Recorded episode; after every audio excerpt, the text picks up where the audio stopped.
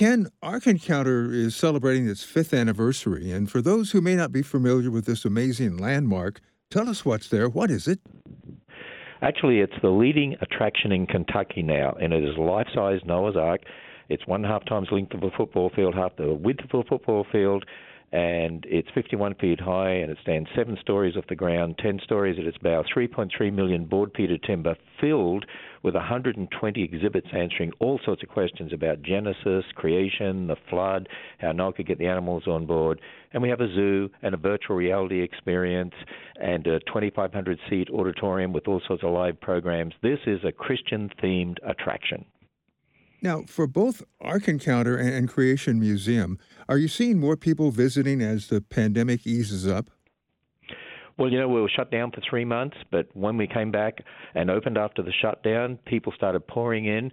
And for the month of June and July this year, we have seen absolute record crowds compared to the pre pandemic numbers. And we're finding more and more families are saying we want Christian, family friendly, God honoring facilities where we can trust what's being taught. And we also want our families to have a fun time, but actually do it at a Christian facility. And so they say when you see the culture deteriorating before our eyes, we want a spiritual legacy for our families. They're pouring in here from all across America, from California across to New York, from the north right down to Florida. They're just pouring in from every state. Now, you have something new on the drawing board, I understand, involving the, the Tower of Babel. And, and my understanding is you want this to help people comprehend that all members of the human race are, are very much related. Yes, in fact, I've always taught about the fact we're one blood, one race, all go back to Adam and Eve and dealt with the issue of racism and prejudice. And just with what's happening in our culture, we thought, you know, the next big attraction to be built here should be the Tower of Babel. And it'll probably have a people ride through it, and we will deal with all those issues of going back to Adam and Eve, the sons of Noah, uh, how they gave rise to all the different people groups, that we're all one race. We'll deal with racism and prejudice. We'll deal with the genetics of it all, look at tracing the Y chromosome through the man back back to the three sons of Noah. We're also going to be dealing with issues like skin color, helping everyone understand there's no black people, no white people. We're all shades of brown. We shouldn't look on people's outside to judge them. We should be like God, who says it's the inside that matters. And I understand that the, the Ark and Creation Museum are a pretty big economic benefit to the, the northern Kentucky region. Can you give us a quick overview of that?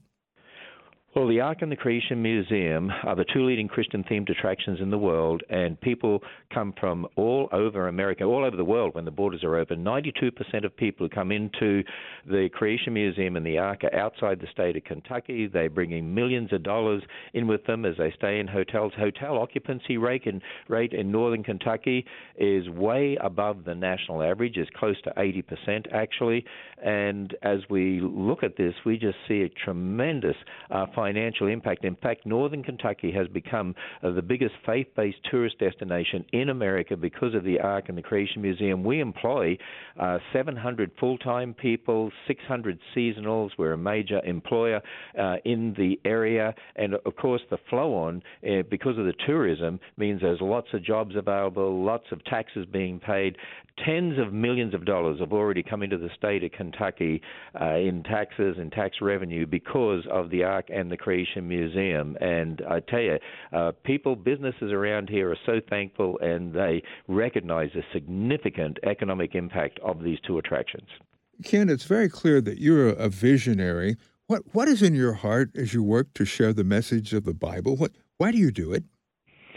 Well, you know, I was brought up in a Christian home with a father and mother who were very, very enthusiastic about getting God's message out to people, uh, the message of God's word and the gospel. And I've been very concerned that a lot of the church has been pretty lukewarm and has been compromising God's word in Genesis. And you know what? We need to go out and reach people. And what a, what a better way to do it. I mean, this is a different way of doing it, using attractions like the Ark and the Creation Museum that make the Bible come alive, that answer questions, that teach apologetics, that a lot of apologetics teaching is missing from a lot of our churches, and places that attract non Christians. 30% of those who come are non Christians, and the diversity of people that come here to these places. You would never see this diversity in most churches. And so to be able to reach people with the truth of God's word and the gospel, we don't hide the fact that we're on about the Bible, uh, we're on about the gospel, the message is presented clearly And yet, even non Christians tell us that they are challenged by it and they're thankful for the way we present it. Many of them tell us it's above the quality of Disney, and it really is. It's higher than the quality of Disney. And we don't hit people on the head, we just present it in a, in a very professional way, and yet the message is clear and they love it. What happens when the book of Genesis is, is disregarded? Well, you know, Genesis 1 to 11 is actually the foundation for the rest of the Bible. It's the foundation for all of our doctrine. As I remind people, you know, where did marriage come from? Genesis 1 to 11. God created marriage, not the Supreme Court justices, and He created it with one man and one woman. That's what marriage is all about. Gender. God made male and female, two genders. Abortion. God made man in His image. No animal is made in God uh, God's image, and so right from fertilization, humans are made in God's image. So abortion is killing a human being made in God's image. The gospel is founded in Genesis 1 to 11. Why we wear clothes? Genesis 1 to 11. Where did death come from and disease? Because a man's sin, Genesis 1 to 11. Why did Jesus die on the cross? Genesis 1 to 11. Why is he called the last Adam? Genesis 1 to 11. Why do we need a new heaven and new earth? Genesis 1 to 11. Many, many churches have failed to teach Genesis 1 to 11 as the foundation, which means we have generations who don't have a biblical worldview.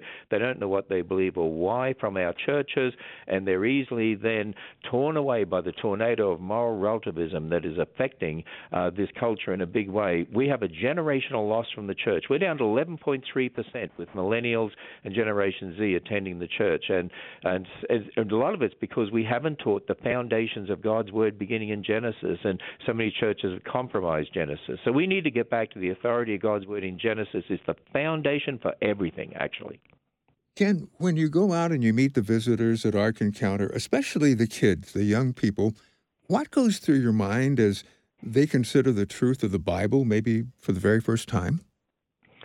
Well, you know what? What goes through my mind is this every human being who is conceived in a mother's womb is a being that's going to live forever and ever and ever and ever and ever and ever and ever in heaven or hell. And what an incredible opportunity we have to reach them with the truth. Faith comes by hearing, hearing by the word of God.